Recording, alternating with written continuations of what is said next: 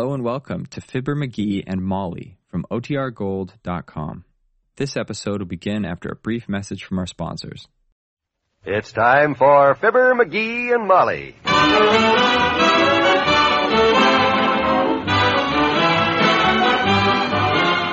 Sundays through Thursdays, NBC brings you Fibber, McGee, and Molly transcribed. The show is written by Phil Leslie and Ralph Goodman and directed by Max Hutto.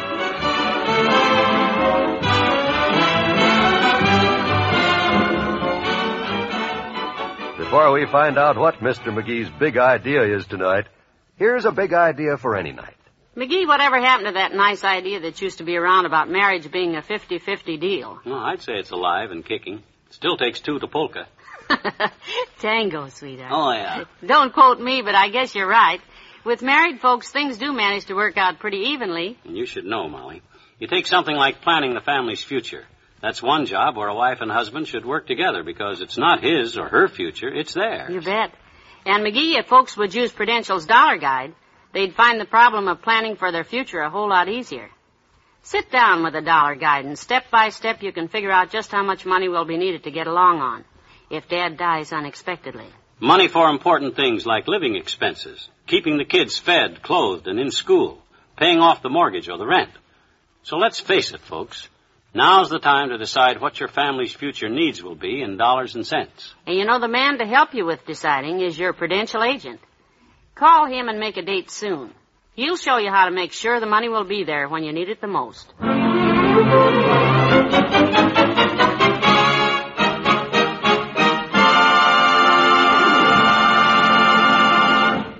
Get a load of this telephone conversation, will you? It's Mr. McGee on one end with a terrific, he says, idea for making money, and a local businessman on the other end. Listen. Yeah. Uh, yeah, sure, but uh, what? Uh, well, I know, but, but but listen. Yeah, but but Tracy, will you listen to me a minute? I know, no, but look. Sounds like a Republican senator trying to get the floor in Congress. Please, Molly. Hello, hello. Ah, hung up. That's the third one this morning. What's this all about? Well, remember that auction we went to at the war surplus store yesterday? Do I remember it? You mean the one known as Oops, me and my big mouth, now what am I going to do with 30 weather balloons? Well, you know as well as I do, kiddo, that I didn't buy them things on purpose. It was an accident. I tried to explain to the auctioneer that I wasn't bidding on them balloons. I know, I know. But I promised you I'd get us out of this, and that's what these phone calls are about. I got a terrific idea. We'll get our 20 bucks back, and then some. Well, from the conversation I just heard, you seem to be having a little trouble getting this great idea of yours across to whoever you were talking to. Ah, them guys I call so far a bunch of squares. They got no vision. They got no foresight, like I have. they got no weather balloons like you have either. Them weather balloons, my dear, are going to be the greatest investment I ever accidentally made. well, the war surplus store seemed mighty happy to get rid of them. Did you notice the prompt delivery this morning? 8 a.m.? Yeah. And did you hear that smart aleck kid when I opened the door? Good morning, Mr. Rand. Is Sally up, he says? I got a package for her. Wise punk. I should have told him off. I'll get the door. Well, go ahead. I'm going to make another phone call. And this time I ain't wasting time with little guys. I'm going right to the top. I'll be in the den if you want me. Ah, there goes a good kid. I don't know what he's up to, but I can just hear the gears grinding in that busy little head of his. Coming! Well, Dr. Gamble, do come in. Thank you, my dear. Let me have your hat and overcoat. That's it. How's your mother? Oh, just fine, Molly. Sends her regards to both of you. I was just reading a wonderful cartoon in the medical journal here. I want to show it to you. Good. I could use a laugh. Now, you'll love this. Let's see, where is it? Oh, here it is. Look. Two doctors, you see, just completed a trepanning operation on a patient. Cerebral exploration. And one of them says to the other, he says, this guy's really got apertures in his cranium. it's, uh, a little technical, I guess. That's cute, though, Doctor. Show the cartoon to McGee. He loves technical things. He'll ask you a million questions. I'll skip it. Where is the boy wonder today, anyhow? He's in the den. Oh. Come on out, McGee. I won't rib you about those weather balloons, honest. Oh, you know about those? Yeah, there isn't much a doctor doesn't hear about, my dear. He's on the phone now, trying to get rid of them. Oh? Says he has an idea that'll get us our twenty dollars back and then some. Didn't finish the sentence, did he? Hmm? Twenty dollars back, and then some man in a blue uniform comes knocking on your door with a nightstick. Well, good gracious, I hope not. After all, Dr. McGee isn't a child. He knows right from wrong. Oh, sure. He's not going to do anything silly that'll get him thrown into jail or get us in trouble with the government or. Hmm. Excuse me a minute. McGee, hang up and come out here, will you? Don't make any deals till we talk about it. Uh, just a minute, Molly. Yeah. Yeah, my wife. Hey, hey, say, can I bring her too? Good. We'll be there in an hour and give you all the details. Right. Goodbye. Well, there you are, kiddo. We're all set. I told you it was a waste of time talking to the small fry. That was the president. The president. Oh, hi, Doc. Yep. Shelby Snodgrass, president of the Wistful Vista Merchants Association. Oh, well, now what's this all about? What does the Merchants Association have to do with I'll tell you on the way downtown, Molly. Sorry to rush off like this, Doc, but I gotta get these 30 weather balloons off our hands. And, well, you know the old expression. Fools rush in where angels fear to tread. No, it's an ill wind that doesn't blow somebody some good. And if this idea of mine works out, we just blew into a fortune. Well, come on, kiddo. I'll get the balloons. Put your face on and back out the car. Shelby Snodgrass is waiting.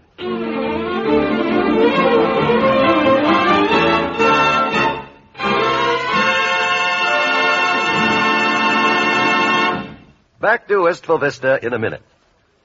Join with all America during the month of January to fight infantile paralysis, the crippling disease that strikes without warning. Since its founding in 1938, the National Foundation for Infantile Paralysis has been pledged to give and has given whatever aid was needed, including financial aid, to every polio victim requiring help regardless of age, race, creed, or color. In 1954, polio struck 40,000 times, making it the third worst epidemic year on record. Never before has the National Foundation started a year with so many polio patients stricken in previous years still on the list of those needing help to recover. There are 70,000 such patients in all.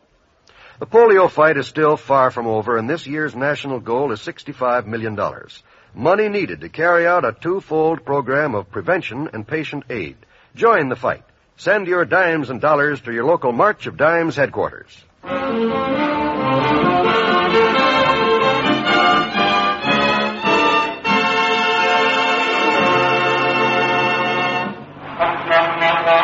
Watch the truck, McGee. Yeah, I see it. Did you figure out what I asked you yet? 25 times 30? What does it come to? 750. But what? Wow, 750 bucks? Just for one day's work. What in the world is this all about? Will you start at the beginning? Now, I'm tired of this beating around the bush. Well, look, Molly, you know those 30 weather balloons? Intimately by now. Well, I got a great idea. I'm going to take those balloons. And... Watch where you're walking, you stupid! Oh, hi, Wimp. That was Wallace Smookle. Fast on his feet, isn't he? Now, about this idea of yours. Oh, all that. Yeah, well, like I say, when I got home last night, after that unfortunate experience at the auction downtown, I says to myself, I says, what, I says, can I do to get, I says, my money back out of them, I says, balloons? Honestly, McGee, sometimes you can be so exasperating. Look, just give me a short, straight answer to one simple question. Where are we going? Down to the hotel, Ritz Vista, to the Merchants Association luncheon. Well, at last I got some information. Now, if you'll kindly tell me what we're going to do. Oh, I forgot to tell you, they're having fried chicken today. They wanted me to wait and come next week because they got a busy luncheon today, but next week they're having fish and... What's the matter? What you looking for? Oh, my lipstick. I came off without my lipstick. I can't go in there in front of all those businessmen without any lipstick on. You're not going to kiss him, you're going to eat. While I make my talk. Fried chicken is better without lipstick anyhow than... Oh, here, look, pull in front of the Bontown. Let me run in and get a lipstick. Molly will be late. I'll only be a minute. You can go around the block and I'll just grab a lipstick and be right back out here in front by the time you get...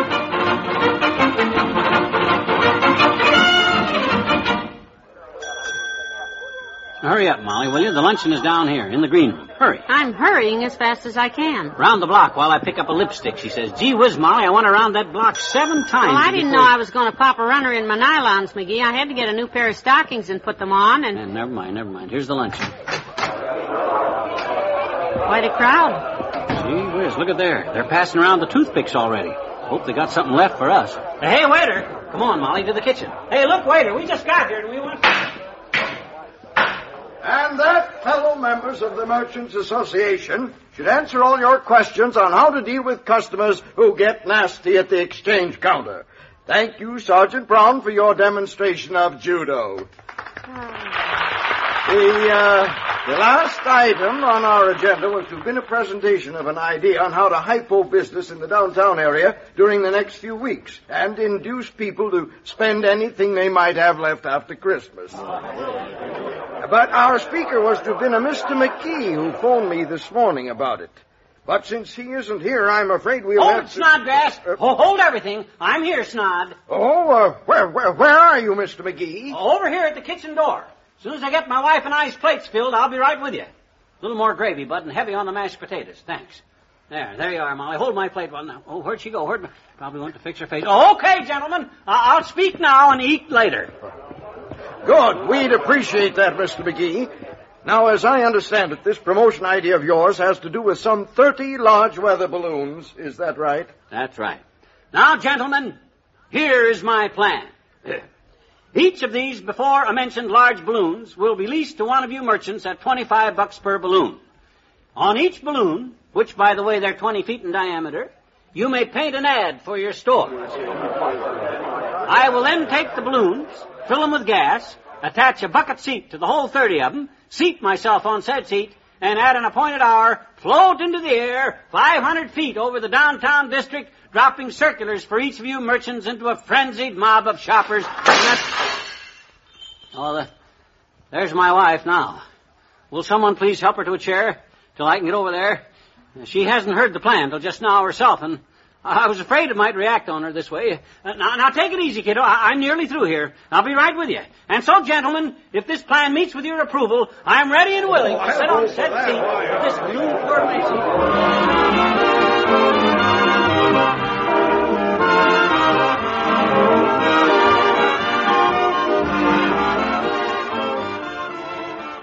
Molly will be right back. The soap that gets you extra clean is Dial, Dial, Dial. The soap that keeps you extra clean is Dial, Dial, Dial. Men who hate to fuss with separate deodorants really go for the Dial idea. Because just your daily bath or shower with Dial keeps you nice to be around all the time. You see, normal perspiration has no odor until skin bacteria attack it. They cause the odor. Ordinary soaps leave thousands of these bacteria. But Dial removes up to 95% of them. For Dial's the only leading soap with AT7 or hexachlorophene. There's nothing else as good. And Dial's AT7 clings to your skin, continuously protecting you for several days if need be. Dial doesn't stop normal perspiration, but it does stop odor before it starts. Aren't you glad you use Dial soap? And don't you wish everybody did?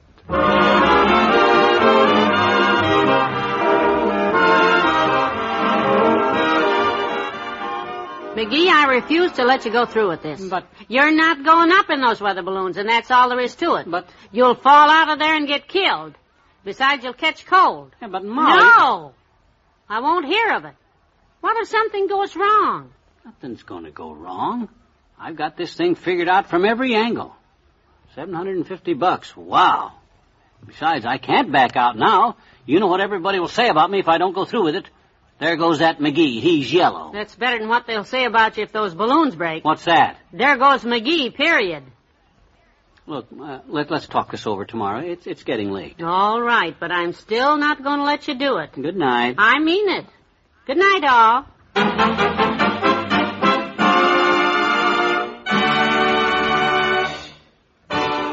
Fibber McGee and Molly is an NBC Radio Network production transcribed with Arthur Q. Bryan as Dr. Gamble and Stanley Farrar as Mr. Snodgrass.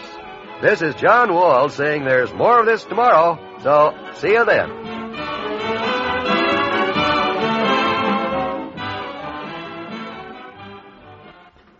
Join the great Gildersleeve and all his friends tonight on the NBC Radio Network.